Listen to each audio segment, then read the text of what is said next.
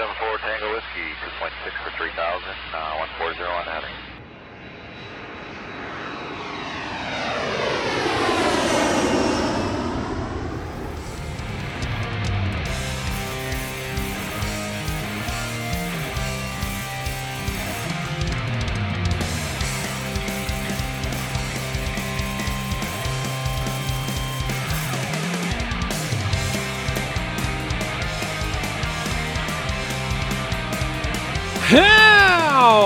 Right, everybody, welcome to Frequent Flyer. Here it is Sunday, June 5, 2022. Here, as we patiently wait for the off season to pick up some steam. The playoffs are still ongoing. We're in the conference finals now, and neither one of those series are, you know, particularly uh, entertaining hockey, I guess. But uh, hopefully, uh, what are we at? Draft is what, July 7? So one, two, three, four and a half weeks until the draft. I would assume in that time, sometime the Flyers hire a coach, but uh, I'm sure we'll we'll touch upon that at some point tonight. But uh, to help me talk about all this, uh, the lack of Flyers news happening, we got our regular co-host back, Manny Benavides. Manny, how you doing? Oh, fantastic, gents. How are you? We'll have to find something to talk about. Is does it have to be all Flyers related? No. Maybe we could maybe we could discuss future Flyer theme nights. You know, Star Star Wars night is a big hit. Marvel Comics superhero night is a big hit. Hey, Dave Scott, how about this one? Juggalos night. Remember the Insane Clown Posse? Would that one work? I mean, it may as well. They put more fucking in, effort into it than they do Pride Night, so it doesn't matter. But and uh Mike Acito is back as always. Mike, how you doing? Fantastic. Good evening, gentlemen. Great to be with you as always. And uh, yeah, you know, we are seeing the after effects of the NHL taking a month off in the middle of the season and essentially delaying everything to an absurd extent now, where we are in June and the playoffs still have at least several more weeks. And everybody's just waiting to get on with their lives at this point. It's a very, very weird time frame. I know COVID kind of threw some curveballs to us the past couple of years, but this season just seems uh, like it's dragging on forever right now. Yeah, June 5. That's usually right around when the uh, cup final starts, right? Uh, right about the time. So, yeah, we're delayed a full month now. But, uh, you know, I guess if they both uh, conference finals end up being a sweep, that'll hurry the timeline up a little bit, I guess, in the grand scheme of things. But it's not going to make the draft come any faster. That's, uh, you know, firm date, unfortunately. But um, one of the things I wanted to talk about tonight is the direction of the franchise. And I think it's a term that gets thrown around a lot on on the socials and a lot of people talk about the lack of direction. And I think it's interesting because I don't believe that's true. I don't think they don't know what they're doing, but I think their off-season plans can be so drastically different based on who they do and do not land. You know, I firmly believe if it was up to the Flyers, they would take Trotz and Gaudreau and Filip Forsberg and all these guys. But the reality of the situation is the ball is in their court, right? They can interview Trotz, but whether Trotz tells them to fuck off or not, it's his call. They can, you know, if Gaudreau does make it to free agency, the Flyers can offer him money, but it's ultimately his call whether he wants to join the team or not. So, you know, they want the best, but it's it's so weird. It seems like their top two coaching guys right now are Barry Trotz or Jim Montgomery. And it's like, could you have two more different top guys at this point? Here's a guy with 1,800 games under his belt, a Stanley Cup, one of the most respected defensive coaches in the league. And here's Jim Montgomery with 118 games under his belt, and he has college success, and his NHL record is, eh, you know, it just, I don't think it's a lack of direction in the sense of a lack of trying from Chuck Fletcher to put a team on the ice next year, but I think it's the fact that the if if the free agent pool and talent pool is so shallow this year that if you miss out on the big fish, all of a sudden the next direction you can take, the second tier guys are so low that any other year would be third or fourth tier guys that you know you could real, realistically make or break the team. If Gaudreau and Trotz land here, that's going to be great. And if both of them don't show up, then what do you do? So I don't think it's a lack of direction, but I do think they put themselves in such an interesting spot where if they do not hit a home run, what is this team going to look like next year? Yeah, I think that I think the coaching hire is something that is perplexing to me, and I agree with you, Dan, from the standpoint that I think they're trying. Um, I think they want to do well here, but the fact that they don't know what type of coach they want, and you brought up a good point, is that the candidates they're looking at, you know, couldn't be more different when it comes to Montgomery, a David Quinn, a Barry Trotz, a John Tortorella. You have guys from all over the spectrum here, and it's just rather bizarre to me to see a professional sports franchise just interview everybody under the sun that encompasses all these different areas and styles of coaching. Usually, the team has some ideas to what they want. They narrow their list to maybe two or three candidates. They don't interview like nine or 10 and then figure out what sticks. Um, I can't tell what their preference is at this point. I think that they're just kind of seeing how the market plays out, see who wants to come here, and then move forward based upon the personnel they get, as you mentioned here.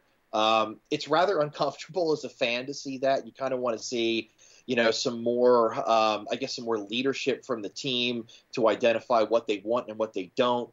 Um, but at this point, it's uh, I think they're going to go with whoever they hire and and take that direction, if that makes any sense. Uh, I understand what what you guys are saying. I think that the Flyers are kind of walking a, a fine line, and it can be a dangerous line if they're not careful. I I know that. Listen, they're still in the Trotz sweepstakes, and that's good. I'm glad that they've identified him as the number one candidate because I think all of us would be in agreement that he is the number one candidate. The thing is, is how long do you wait for um, the head cheerleader to decide who she's going to be going to the prom with? Like, it, it, there's still Detroit is in the mix. We know that there's other teams in the mix for Winnipeg. Barry services. Winnipeg, right? The Flyers, Vegas is going to be an interesting one.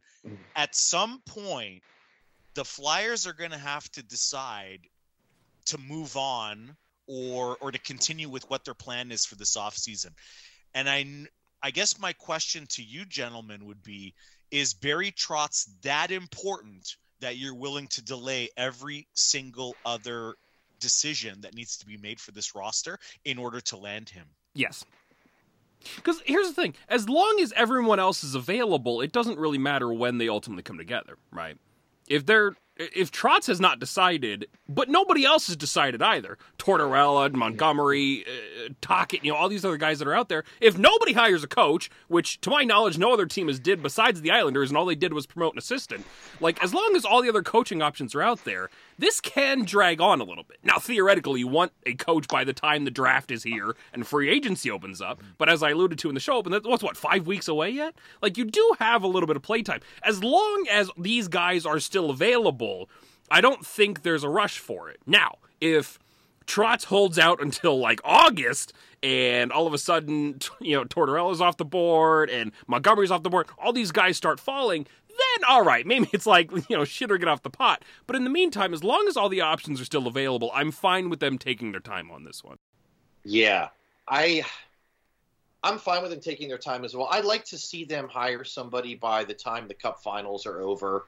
Um, I think that if you're going to hire somebody like a Trotz, I think you need time to get him in and allow him to discuss how he sees the future of the team with management and have a say in what they're going to do. Um, it, it's rather difficult to hire somebody like the day before the draft and then all of a sudden, you know, you're just kind of operating as if the coach wasn't there anyway. I think if you're going to go with a guy like Trotz, you want to bring him in for his opinion. You want to bring him in as a builder um, and take advantage of that during the offseason. So I think that there there is some danger in waiting on a variety of levels, but I don't think that we're quite there yet in terms of oh crap, we're panicking. The Flyers haven't made a decision yet.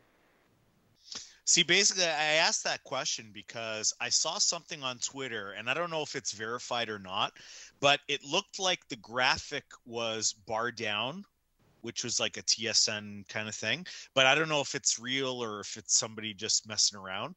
And they basically said that, okay, Detroit is really pursuing John Tortorella. And a part of me is like, okay, so Steve Yzerman is he's an alpha GM. Like if you either like what he's doing over there in Detroit or you don't. And I don't really see how you can not like what he's doing in Detroit, considering that the Tampa Bay team has his fingerprints and DNA all over it, and they're two time defending Stanley Cup champs. But if it's true and they basically get sick and tired of waiting for Barry Trotz to make up his mind, and if they really realistically think that there are other clubs ahead of them in the line for Barry Trotz's services, if they swoop in and take a John Tortorella off the board, I'm wondering if that makes Chuck Fletcher a little bit squirmy in his seat and he says, you know what?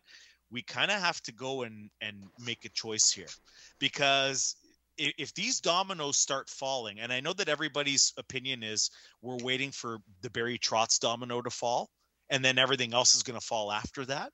But if pieces start to fall that are not Barry Trotz, and then it becomes to okay, there's three or four teams still in the mix for Trotz, and the Flyers are one of them. Then how confident are you that they can actually land this guy? Um, or is it does it behoove Chuck Fletcher to sit, sit there and go, you know what, we're going to mm. go after a, a, Kirk Muller mm. or a Paul Maurice or a whoever. Oh, they got and the at, Kirk Muller. well, and this is and this is my point is, if I'm John Tortorella, I don't want to be hired by a team that basically lost out on Barry Trotz.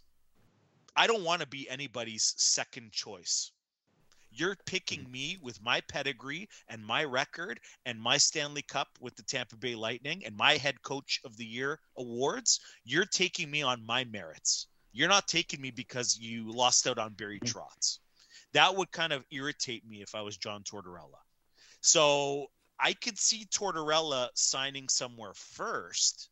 And then all of a sudden now you've got a chasm that opens up where you've got Barry Trotz, and then you've got the Montgomerys, the Maurices, uh, the Kirk Mullers, et cetera, et cetera, et cetera. Pete DeBoer, and I don't want Pete DeBoer anyways, but and then you're competing with Vegas and the Winnipeg Jets and Detroit. I mean, if Trotz is willing to give you the time of day, that's a good start right? If he's not immediately telling the Philadelphia Flyers to sit and spin, like mm-hmm. that's good, right? If you could at least bring him to the dance, you got something here.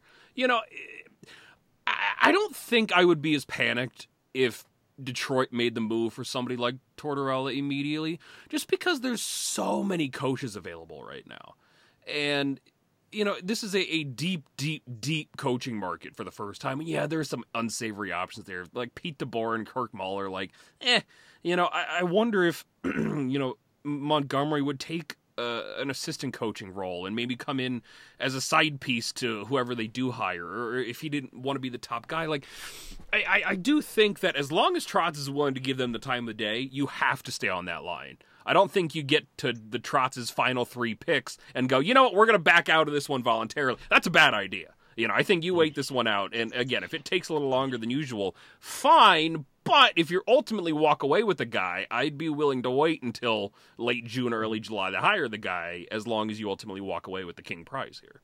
Mm-hmm.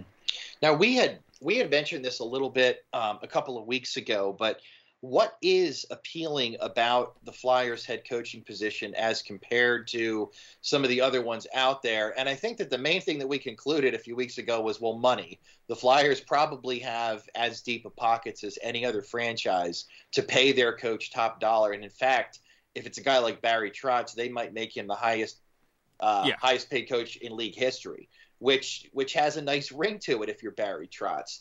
But at the same time, you know you're coming into a situation that is awfully confusing for a head coach given the roster the status of the front office where the organization has been and where they seem to want to go within the next year or two here given the personnel that they have um, so it, it's just a it's a weird situation for them I'm not sure what direction they're going to go in. If I'm a guy like Barry Trotz, I do talk to the Flyers, even if I'm not interested. And my theory is that he spoke to the Flyers simply, simply in terms of getting an offer and setting his market high.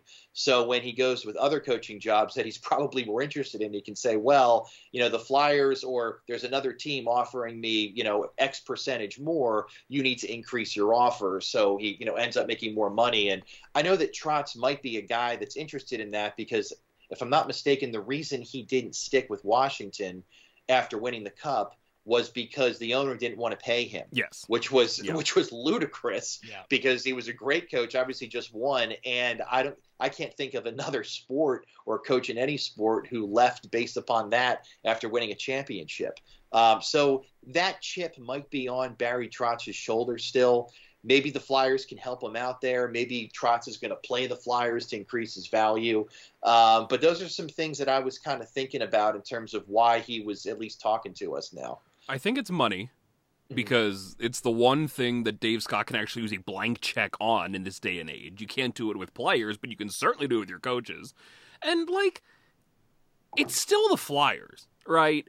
As much as they, you know, the last decade or so have not been ideal, if you come into this team and you turn the Flyers into winners, you will be a god amongst men you know? And that could be appealing to somebody like trotz. If you want a challenge and you come in and you take the flyers from the drizzling shits to fucking kings of the nhl like that's not nothing. You know for an old school guy like trotz that may want legacy this would be the team to do it on. You know there are better options to win you know you Vegas or something, you know, you're basically mm-hmm. guaranteeing yourself a playoff appearance at least. But Yeah. you know, maybe he wants the challenge. Maybe he sees something here, and you know, maybe they offer him some kind of stake in ownership. And, and this is something we've talked about off and on all season: is more people in the fucking room, in you know, breaking up the chain of command a little bit, and maybe he won't be you know an NFL style you know coach and general manager and owner and you know multi layer bullshit. But you know, if his voice goes further in the room if he has Chuck Fletcher's ear more, like, uh, and, and, you know, maybe some kind of guarantee if Chuck Fletcher gets booted that he's playing, you know, second fiddle next to Danny Briere. Like, there are ways to secure this guy to land here based on what he wants, money being the biggest one. But, you know, there's the challenge of being a historic organization like the Flyers and making it happen. And they could offer him more than that, like, in terms of bringing something to the table. You know, the, the, the roster may be unsatisfying right now and they fucking suck, but, you know, it's not like there's nothing here to interest the guy.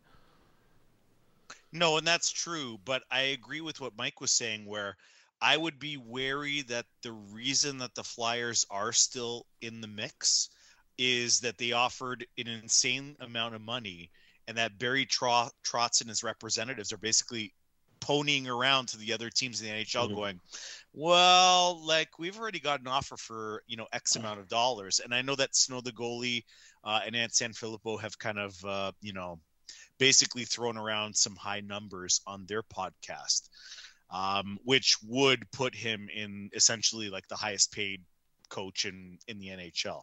So if that's the case, like then you're being used as a pawn.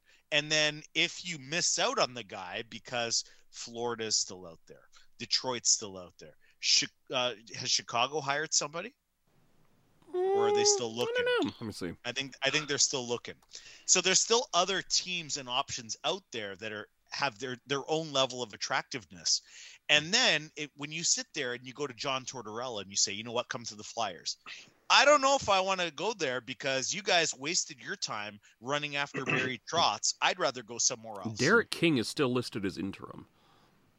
and Okay. then and then and then basically you start to get pigeonholed to the point where you are going to be taking uh, a Jim Montgomery because he's an assistant and he wants a chance at a, at a head coaching job and he doesn't really have much of a choice and then it gets to the point where do the players in the room know that this coach was well okay whatever he was like their third choice anyways mm-hmm. I mean, the Flyers don't have respect for any of their coaches. It doesn't fucking matter whether they hire him now or later. no and that's why part of me really wants Tortorella just to Yeah. kick some of these Yeah. players asses The only problem with that is like, I don't know. I feel like it's do- that's doom and gloom before doom and gloom happens.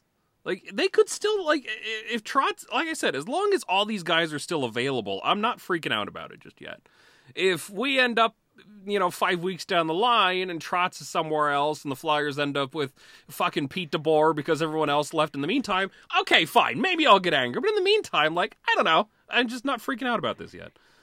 Okay, so let me let me put this question to you, gentlemen. So let's assume, let's say Trotz gets hired and he has a substantial voice in front office decisions, kind of like a Mike Babcock in the Toronto Maple Leafs mold. And then shit hits the fan next year. And listen, he's not going to get fired. You hire a guy like Barry Trotz or John Tortorella with a guarantee that he's going to be around for an absolute minimum of three to four years. Yeah. No matter what happens, no matter how bad they get, Mm-hmm. because it's going to be on the players 110%, and that's it. Yes. And then, okay, so shit hits the fan, and then Dave Scott, you know, cool hand Luke over there, uh, basically decides, you know what, I'm going to fire Fletcher. He's not Yeah. my guy anymore. And then now you've got a front office position open. Is it bad that now you're going to have Danny Briere sitting there going, well, I want the job? And then Barry Trotz is going to be sitting there going, well, I was hired here because I wanted to get a front office job. And then is that actually worse for the culture of our organization or is it not? I don't know. What do you guys think? I think Briere's the next GM. I, I think that's just how it's going to go. And the problem, like, if you hire Trotz for four years as a coach, and Briere and, and and Fletcher doesn't make it past fucking December, you know, like he's got his committee on the bench before that. You know, theoretically, you would have the GM's ear as coach, and then after year four, if you want a club option to, you know, elevate to the ranks, more power to you. But I don't know. Uh, unless you fire Fletcher at the very end of Trotz's contract, and then then you get into a clash of interest there. But other than that, like I I don't know if that's kind of a bridge that is going to be uh, be crossed. My first question, uh, I guess, in responding back to that question, Manny, is uh, how many years left does does Fletcher have on his contract? Um, is he going to be a lame duck general manager slash president in the next year or two? And I, my sense is that he has at least maybe two or three years more, and the speculation as to him being dismissed essentially lies in the Flyers having another bad year next year um, and Scott firing him. But what I'm actually getting at here is will a veteran coach see through this management structure and be uncomfortable coming in to the Flyers organization based upon circumstances that you laid out in your question? Um, you know, something to the effect of, well, if I'm coming in as a coach here uh, and shit hits the fan, what's going to happen here? If Chuck is out and there's a new GM in, where does that leave me? And if they're going to bring in a guy like Danny Briere, how do I fit into that structure, whether it's in management and or coach? And do I want to be a head coach under a first-time novice general manager like Briere may be next season? Uh, those to me would be red flags if I'm a veteran head coach that wants some stability over the next couple of years. The Flyers don't really offer that. They are kind of a wild card going into next season. Uh, I don't think the expectations are very clear, at least from our standpoint. Um, if you're interviewing, if you're John Tortorella, I'm not sure what the Flyers are communicating to him during the interview. You know, it, it, this is a two way street when these guys go in there. What is Chuck Fletcher telling him? Is he saying, look, this is going to be a slow play? Um, we're going to try to win as best we can, but we're going to draft and develop over the next two years. Is he telling him uh, that we're going to try to land a guy like a Johnny Gaudreau and make him um, our key player, our franchise player for the next couple of years? I don't know what how they're positioning themselves to these coaches, and it creates a lot of confusion as to what the interest level may or may not be.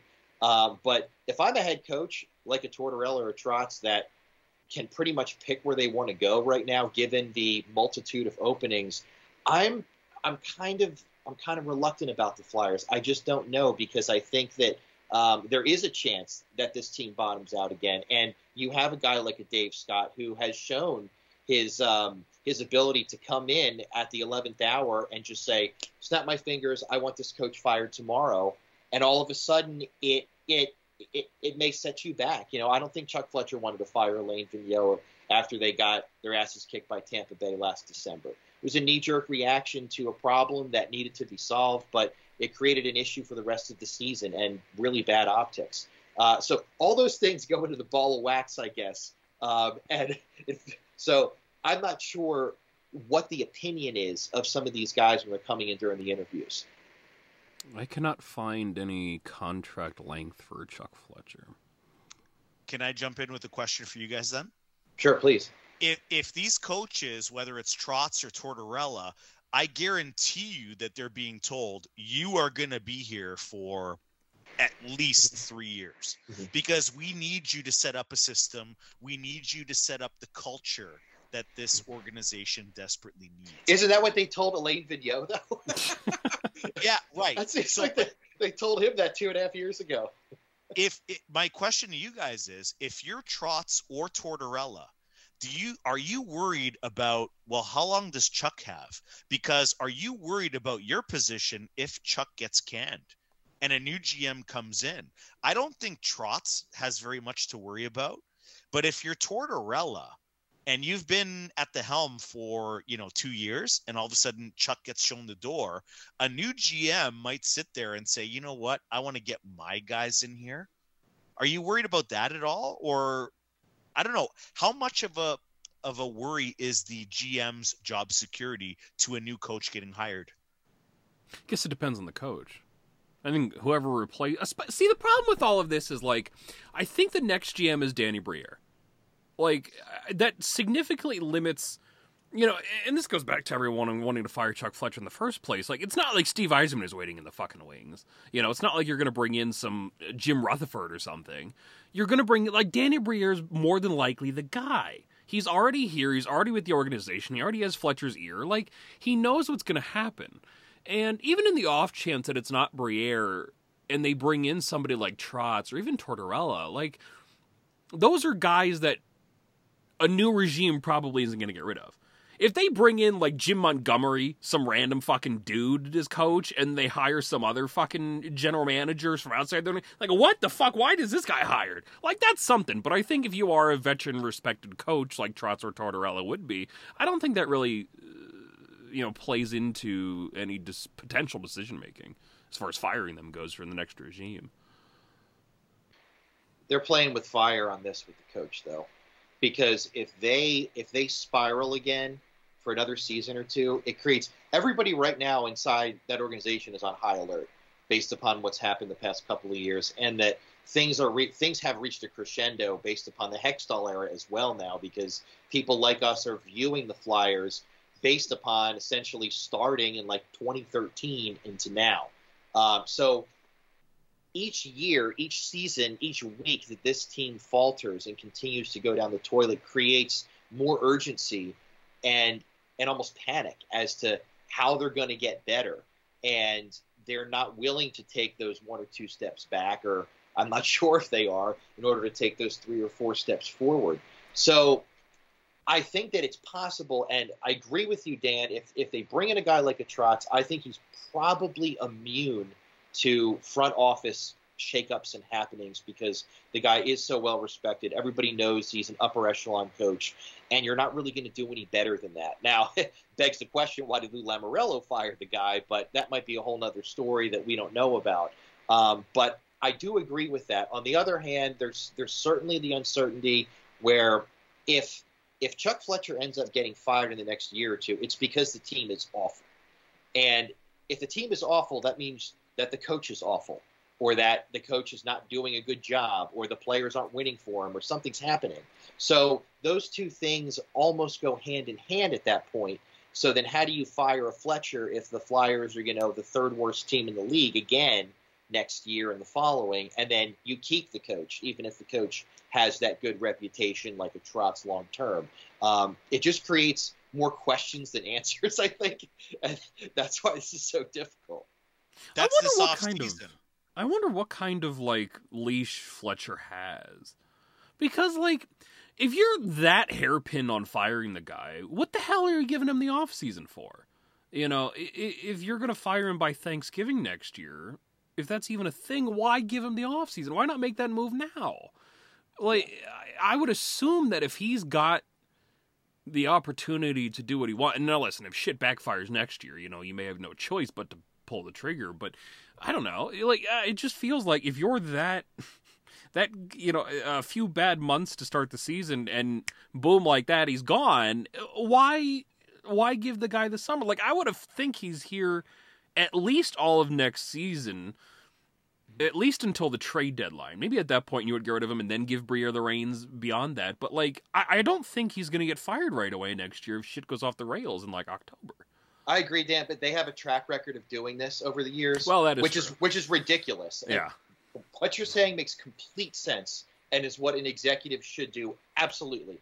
But unfortunately, this organization has an absurd track record of going into the following year and then firing someone in a substantial position weeks or months after the season starts. Yeah. Hey, Alain Vigneault, Ron Hextall, Peter uh, Laviolette. Peter Three days, three games. Like- yeah.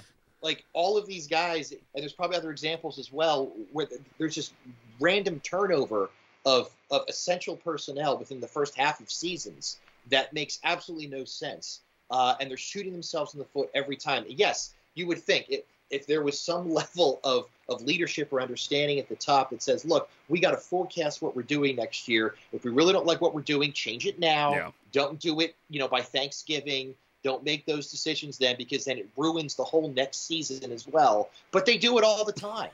it's it's unbelievable that that they can't see more than three inches in front of their faces. yeah, Yeah, see, and I would agree with that too. But I, I think that there's a big difference in the behavior of this front office and ownership if it's a Trotz or even a Tortorella as compared to if it's a guy like a Jim Montgomery. If it's a Jim Montgomery and he's getting paid, you know, less than $2 million a season to coach, they could fire him. It doesn't even matter. yeah, They could fire everybody and it doesn't matter. But if you're going to go and you're already paying Alain Vigneault, you know, what was it, four, five million dollars? it's five. Yeah, Yeah, five million bucks for, and it's like this year and next year, I think too.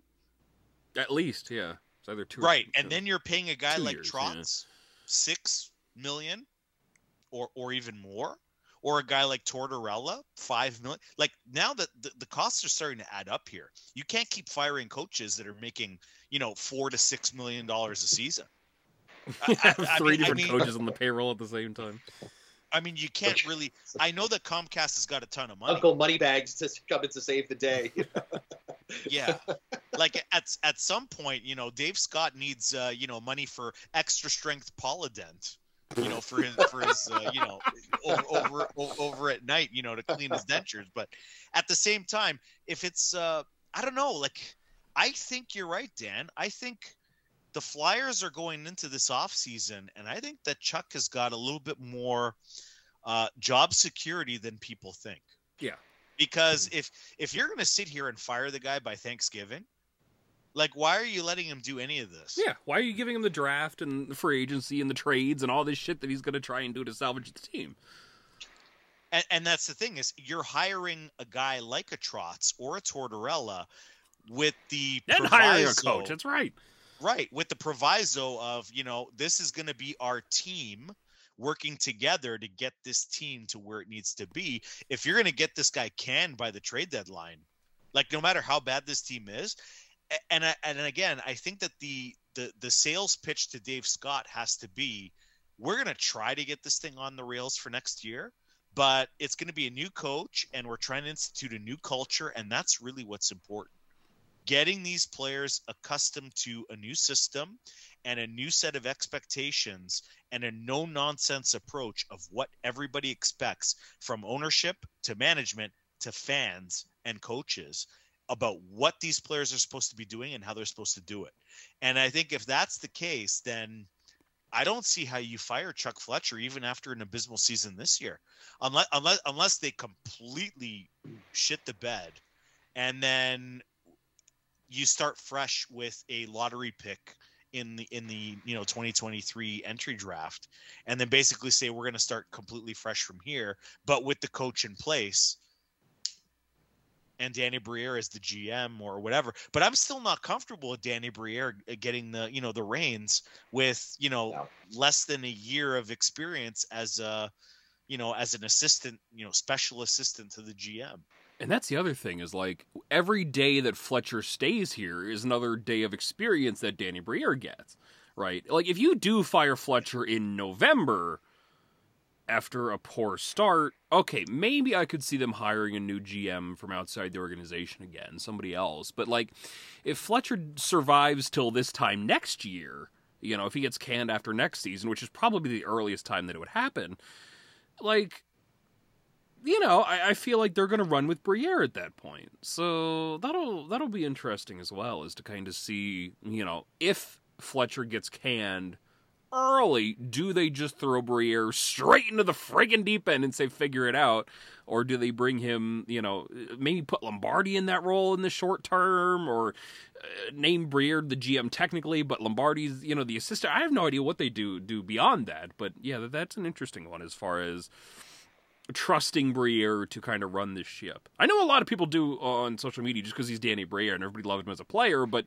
I mean, ex- as far as experience goes, Christ, you know, he's got what a, a couple years as the Maine Mariners GM and six months, you know, officially working with the Flyers. I guess he was shadowing Yeah. Paul Holmgren for a few years there, but like everything he's learned, plus everything he's learned has been from from Holmgren and Fletcher, two people that these fans absolutely fucking hate. You know, like what are the odds that he, you know, I, I don't know. He listen, he could be very good. Who the hell knows? But at the same time, like, eesh, uh, trying to sell a rookie GM, even if it's somebody as beloved as Danny Briere, a rookie GM in the most tumultuous time in the history of the Philadelphia Flyers, you know, the organization that they are, that's that's a hard sell. Yeah. So what evidence is there that that Danny Briere is a great negotiator with agents and with other GMs? Yeah. What what evidence? What are the we have- connections he has to any Yeah. other GM and how does he? I don't know anything about him because he's never done it before. Yeah. he's not even really the assistant. He's he's a, a special special assistant, assistant who's uh, scouting these days more than anything? Like, Yeah, like you need to have. I mean, if you want to be a good general manager, I think you have to be really sharp. Yeah. and and you have to have great relationships with other general managers.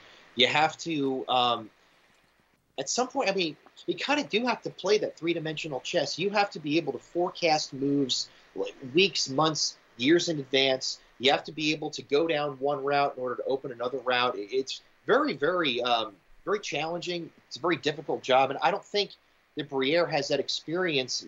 You know, with the Maine Mariners, he's not making trades and signing free agents. You know, No. due to some salary he's cap. booking Like, hotel rooms at that point. yeah, like, the stakes are so much different there, and and and I'm sure there's some level of overlap, but it's a lot different. And you know, I wouldn't mind you know seeing Chuck go up to that uh, president role only at this point. Now, I don't know if he's quite at that point in his career where he wants to do that or not, um, but I think it's probably just a matter of title anyway. If you were to um, uh, have Chuck move to president only and have Danny be the de facto GM, yeah. they're probably functioning very similar to how they would anyway with their current roles and titles. Um, so I guess they're kind of a pair for now. Um, and it depends what they do over the next year. I don't know if Danny's on a multi-year contract. I don't know if they made that public or not. I mean, he may have signed a one-year contract with the Flyers to be a special assistant, see how it goes for a year, and all of a sudden, you know, he's interviewing for other GM positions next season. Um, I don't know that. Uh, I'd be surprised if he signed a multi-year deal as a special assistant. Um, it just is a rather strange title to have a multi-year deal for. You so think they would give him some kind of official title at some point, uh, just regular assistant or you know Yeah. whatever the plan is. But yeah, special assistant is just one of those like. yeah, you don't sign up for five years to be a special assistant. Yeah. It just doesn't happen. especially if your goal is to be the GM one day.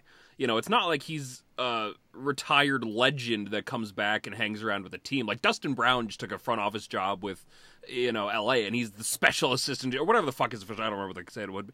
You know, players like that every once in a while. If you retire and you're hanging around the organization, fine, but you don't have a goal to be GM. Like Briere wants to be in the front office of a team. Like I don't think you want to be special assistant. You know, fetching Chuck Fletcher's coffee every goddamn morning. You know, so it is interesting. Did Did you guys see uh, Chris Pronger at the Blues in the second round against Colorado, chugging a beer Mm-hmm. when he was on the jungle, jumbotron? What a man! That's the guy. I know. I wish he was here. but in all honesty, they need to give Danny Briere. They need to take that special assistant moniker, or at least say, you know what, you're in charge of Lehigh Valley. Did Did he? He is play in charge with, of Lehigh Valley. Is I he guess in Fletcher's charge? still technically in charge of Lehigh Valley, but I'm sure the special assistant's holding some kind of power down there. they need to give Danny Briere the keys to Lehigh Valley. Did did he play with uh, Laperriere? I think he did, yeah, right? they would have played on the same team in early 20. So there you go. So he already has a relationship with the head coach and get him involved in terms of the player development and trying to build the Lehigh Valley Phantoms into a consistent playoff team because as we've discussed on this show, I think that that's part and parcel of getting some of these young guys to where they're supposed to go Yeah. and where they're Yeah. supposed to get to. Yep. Let's get that AHL affiliate into a consistent winning team, and that way get some of these players once they translate up into the NHL, they have a little bit of a taste of what it means to win. I don't think it's a, a coincidence that you know when they won the Calder Cup, they had guys like Richards and Carter and others there, and then it's no mistake. It's not a coincidence that that those players on the Flyers made a Stanley Cup final and were consistently really tough outs in the playoffs. I don't think that that's a coincidence. I think they have an interesting opportunity in Lehigh this year because so many people's contracts are up. I that there's going to be serious overhaul in, in Lehigh theoretically. I mean, a lot of those guys are all prospects, so they're all restricted free agents. But I mean, if they really want to overhaul the Phantoms, now's the time to do it. You know, you're going to have a lot of a lot of bodies potentially coming off the books, and a lot of turnaround, and a lot of the younger guys making the jump to the NHL, and you're going to have good goaltending down there, whether it's Sandstrom or Ersson or you know whoever the hell ends up uh, down there. We'll figure that one out when training camp opens up. But now's the time to go out and bring in some like actually talented people and just stuff them in the AHL for a little while, because uh, Christ, Phantoms have been. Um, brutal the last few years, and they really just don't have that. It's been filled with the Hextall guys that are all thoroughly underwhelming, and you know they bring in the couple one year veteran. You know, Adam Clendening was the veteran defenseman this year for the Phantoms, and beyond that, like you really didn't have anybody. So now would this would be a good summer to put some serious turnover into the Phantoms and and find ways to make them winners and uh, you know actually give them a chance this year to to compete because it has been fuck five years now since they were uh, playoffs. 2017, I think was the last time they had any kind of noise. Uh, so it's it's been a long time, and, and now would be a good time to again with all the contracts coming off the books to to potentially um, see some overhaul in Lehigh this year. I mean, that would be great, and it also depends. I am I'm not sold on Ian Laperriere uh, to be the leader down there and to make this happen. I mean, I think the guy has been a workhorse for the organization, obviously, in a million different roles. Hasn't really succeeded in any of them, honestly. Uh, and if I'm the Flyers, I don't know why they don't go to an, like an organization like the Lightning and go try to pillage a lot of the folks in their AHL affiliate um, who have been doing it very, very well for quite some time. If they want to, and as far as I know, there's no real salary cap for the coaches or staff at the AHL level either. So I don't know why they don't go and try to basically pry out all the all the Tampa Bay Lightning folks and pay them like triple what they're making with the Lightning, uh, and bring them in here to make the Flyer system better. Um, I think that it'll be great to get some turnover on the player side, but I still have question marks about this coaching staff. I would have preferred a guy like a Scott Gordon stay. At least there were some players uh, that I thought were taking some strides under him. The team was mildly successful, and I and I thought the guy knew what he was doing at that level, um, and he was actually pretty happy to be there as well. So, um, you know, I I definitely am not sold um, on what they're doing from the coaching side down there either. But it's going to be a big deal. You know, if they have another season where they shit the bed, um, it's not going to go well at all because it's just going to it's just going to fly in the face of what they're trying to do here uh, in terms of building a winning culture down there. I didn't have many complaints about Laperriere this year. I listen. I don't think he's any kind of elite coach doing anything really crazy, but I mean the Phantoms were just kicked repeatedly in the nuts this year, between the call ups with injuries at the NHL level, their own injuries, the COVID. You know they they they didn't have it easy, and they basically held on to a playoff not spot, but you know they they they, they weren't dead in the water until the last three or four games of the season. So. You know, there were guys that took strides under him. I think Egor Zamula's game really rounded out this year. Um, you know, uh, Wyatt Wylie came around as well. So, you know, they did have some some development. Again, is it the best coach possible? No. Should they go pillage somebody of actual caliber? Yes. But, you know, I, I don't think it was the most fair year to judge Jean Laperriere as a coach just because of the fucking ludicrous amount of injuries at both the NHL and AHL level that made things, you know, kind of difficult to judge what he ultimately brought to the table. Do you think that Dave Scott smokes cigars? Probably. Because I'm picturing in my mind right now Dave Scott behind that that you know oak desk of his with a cigar in his mouth and basically saying, Danny, if you really think that you're management material, you know what you got to do? You got to fire Ian Laperriere, your buddy. I want to see you do it. I, am thinking of what was that movie where Al Pacino was the devil? Do you remember that movie? And he was like tempting people to do things that they didn't want to do.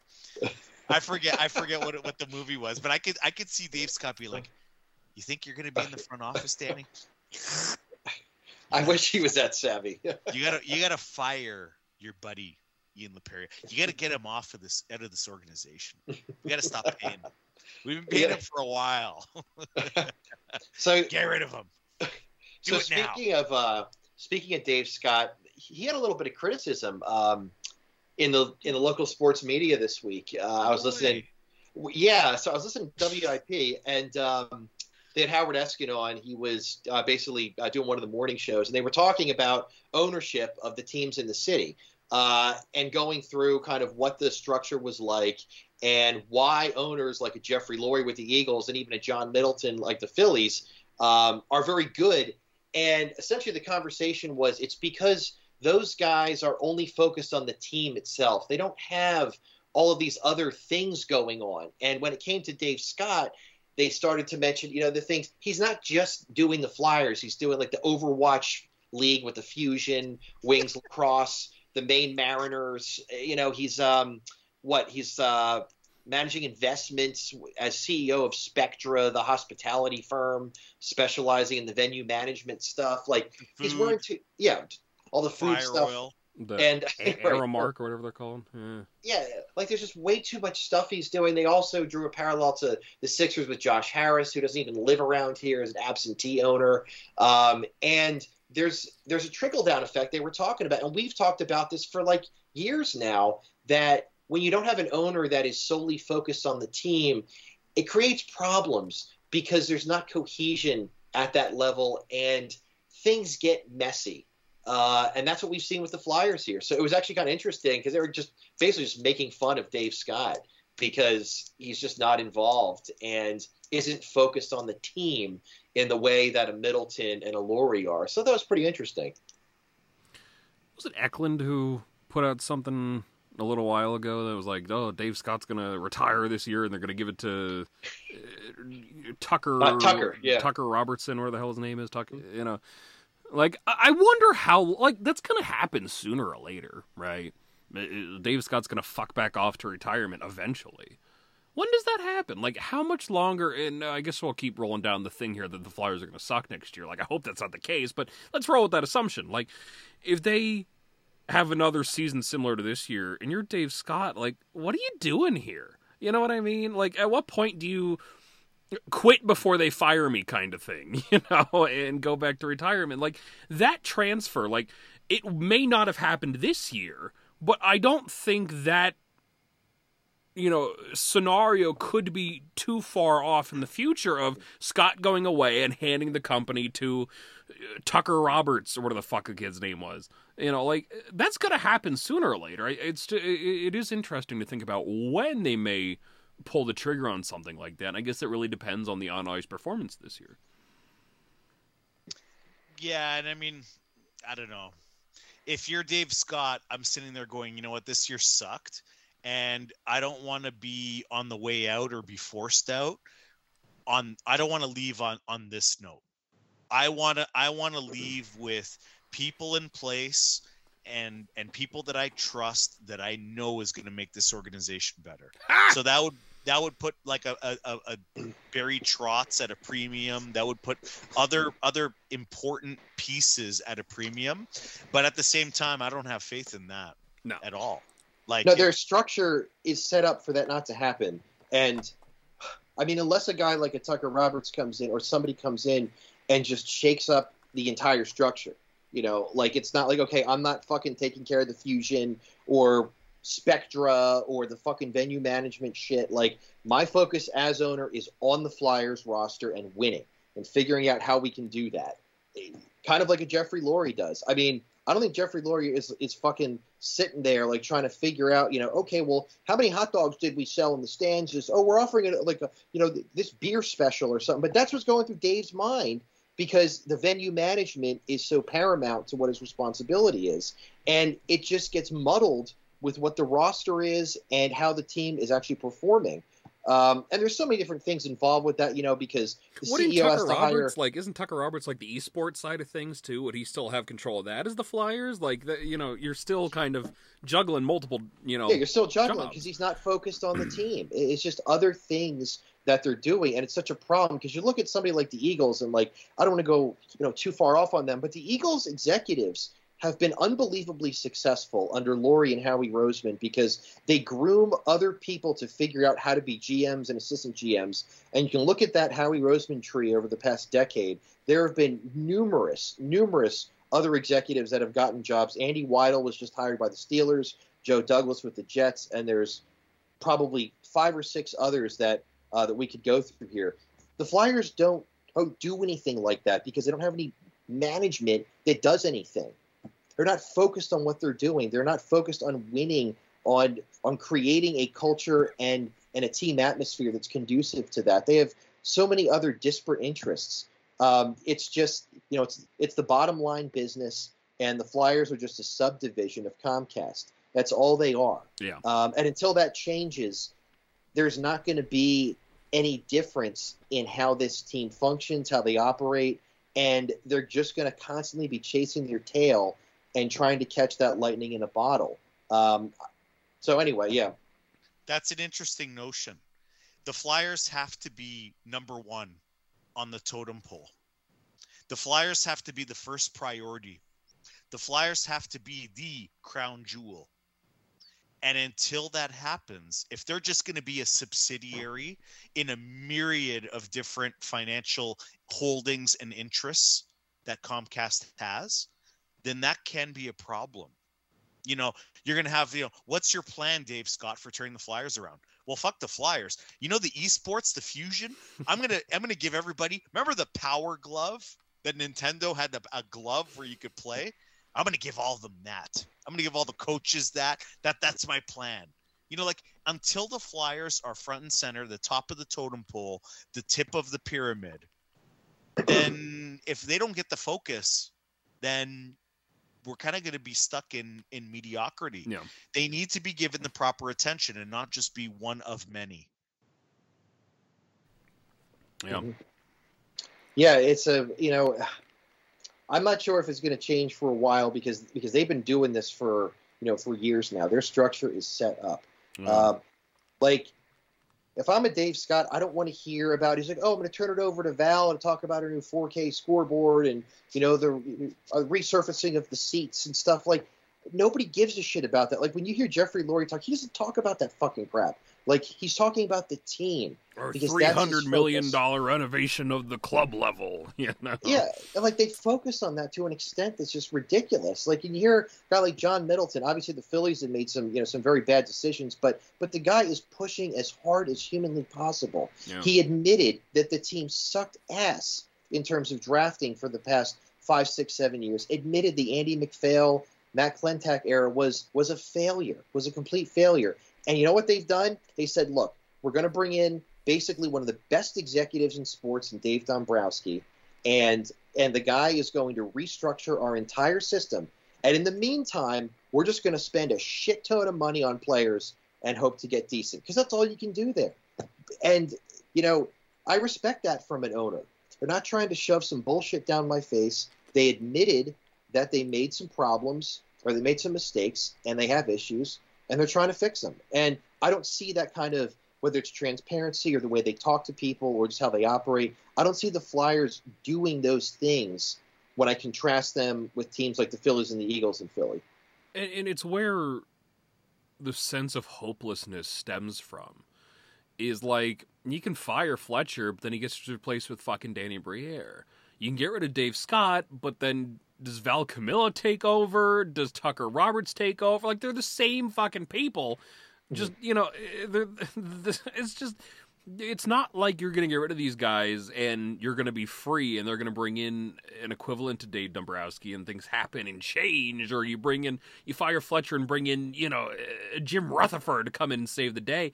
You, you're just it's it's more of the fucking same. You know, you're just you you need a generational star to fall into your lap from a player perspective just to get any kind of actual change here. Or you got to tear this roster down to the absolute fucking studs and try again because that's the only way anything's going to change. But as long as the current group is here, nothing's going to fucking change in that regard. They're just going to keep running it back with Travis Konecny until he's fucking 40 years old, you know? Just to piss me off. You know, they fucking signed Sean Couturier until 2030. You know, like he's not going anywhere. This whole group of shitheads is signed forever. I just I can't take it anymore. It's all the same. There's no light at the end of the tunnel here. None. All you can all we can hope for right now is Chuck Fletcher does something incredible and lucks into Barry Trotz this year. Johnny Gaudreau begrudgingly signs for the Flyers for like $15 million a season, and you get a couple wins under your belt next year, and something good happens. But like beyond that, like there's nothing. this organization has nothing right now. Yeah, when when the Flyers like medical game plan for Ryan Ellis is let's take him to the Benny Hinn Ministries and hopefully they can heal his freaking pelvis or whatever it is by putting his hands on his multi-layered that, that, hip about, injury. Yeah. yeah, that's that's about where where we're at as a as an organization, but. Uh, I don't know. I think that's where the frustration with the fans comes from in terms of not knowing about a direction and where we're going and and what's going on. And I mean, Dan, you and uh, and Anthony's show, you made a great point when you said, you know, what is it that the fans realistically want? Like we're in the middle of the conference finals. Nobody is hiring a coach right now nobody's making trades. You can't yeah. make trades. You you can't. Do, Why hasn't Gaudreau signed yet? right. Like every the fans are on edge. And listen, I, I, I want stuff to happen too. I I don't want them to run this back. Uh, for for you know the exact same thing for next year, they need to be changes made for sure. But at the same time, your point is correct in terms of you know there there is no rush, and I know that they've you know been without a head coach since December or something. Um, and you kind of want some action on that front. But I guess we're kind of stuck in this waiting game of seeing, you know, who's going to blink first. Is Trotz going to blink? Is a team going to finally say, you know what, forget it? I'm hiring so and so because I'm not waiting. And that's part of the thing with, you know, the direction of this organization is are we at the point where the Flyers are going to sit and wait and let the market dictate what is going to be the next steps for this team? Yes. Or do the Flyers sit there and say, you know what? We are masters of our destiny. This is the guy that we want. We're going to go out and get this guy. And that's it. We're not waiting for anybody. Nobody's more important than this organization. And I know that Trotz is that damn important. He is. But at some point, the Flyers need to get on with the business at hand and the plan for the off season, and not sit there and say, "Well, if we get Montgomery, then it, we're going to do this." Well, if we get mm-hmm. Trotz, we're going to do this. Well, if we mm-hmm. get Tortorella, we're going to do this. At some point, you have to sit there and go, you know what? The bottom line is we need to start moving. That's what I think they're going to do, though. I, I agree with you uh, complete, but I think that's what they're doing, like we mentioned a little earlier. I think they're waiting on that, and that whoever that hire is will dictate where they go. And the directions are very different. Yep. That's kind of scary, isn't it? Very. Like like like you have to have an idea of this is where we want to go and this is the guy that we want to take us there. Instead of going, well, if we take this guy, we're going to go left. If we take this guy, we're going to go up the middle, and if we take this guy, then we're going to go to the right. Like eh, that's not really instilling confidence in me. I get it. Mm-hmm. I mean, I, I do understand their thinking, but like, I, I just they. I think they want the best. I do think they want Trotz and Gaudreau. Like, I don't think this Yeah. is a case of I like agree with that. They don't want these guys and they're actively looking for subpar replacements. Like I do think they want the best. It's just a matter of whether that feeling is mutual. And you know, I mean, so far i i they haven't said no, which is great. But you know, until the ink is dried on paper, you know, eh, we're going to be in this weird limbo spot. And unfortunately, I don't think we're going to be getting answers anytime soon. You know, like I said, we got five weeks until until the draft, and as long as the you know nobody's to make a trade right now. You can't sign free agents until the middle of fucking July, and you know the coaching thing may drag out may drag out another two or three weeks before you get an answer on that one. So we're just kind of in that weird zone where everyone wants to to panic. And listen, I realize that this is me, Negative Dan, talking of all people, and after the last two seasons of just complete fucking on ice atrocities we witnessed, that I have any kind of positivity whatsoever. But just like, listen, I'll get at if we sit here in fucking a month from now and they completely fuck up and they hire Pete DeBoer or something shitty like that. I'm gonna be pissed, but in the meantime, I'm just gonna sit here with my little fingers crossed and just hope and pray to whatever fucking god you believe in that Barry Trotz and Johnny Gaudreau are gonna say yes, and we're gonna come here and we're gonna have a good hockey team next season, and everything's gonna be great, and we're gonna have fun and be happy. So, if you guys had to make a prediction right now as to who you think the coach will be, not who we want it to be, not worst case scenario, but who you actually think. Montgomery, I think it's gonna be the hire will Montgomery. be. Okay, uh, Montgomery. What about you, Manny? I'll say I'll say Torts because I want it so bad, just to piss off three quarters of this fan base. I want Torts. I think it's Torts as well. Um, I think that's what I think that kind of the old heads are having some say in this. I heard that that the Clarkies and Holmgrens of the world uh, kind of made it known that they wanted Tortorella, and I think that it was maybe Aunt San had that, or maybe Anthony had that, or something. But um, Somebody, yeah. I would say that he's not my first choice, but if I had to predict a coach, I think the Flyers are going to go with Torts. He's not my first choice, but I, I gotta say, I'm much more open to the idea now than I was like six months ago. Because at this point, I'm like, if you're not gonna bring in the best, you may as well bring in somebody that's gonna combat these fucking shitty players, right? And I think Torts is gonna do that. And you know, you talk to some players and he's their absolute favorite. And you talk to others and they don't like him that much. So, you know, you got the Cam Atkinson here who seems to vouch for the guys. So Mhm. maybe, but uh, you know, if he can come in here and figure some of this shit out from this goddamn toxic team you're dealing with, you know, maybe it's not the worst thing in the world at this point. Most like him, and you know what? A lot of people in Calgary were shitting all over Darryl Sutter, and Oh, I love Darryl Sutter. and you know what? Yeah, I'm pretty sure that you know Gaudreau over hundred points with Darryl Sutter as uh, as coach. I don't know if that's necessarily uh, a bad thing.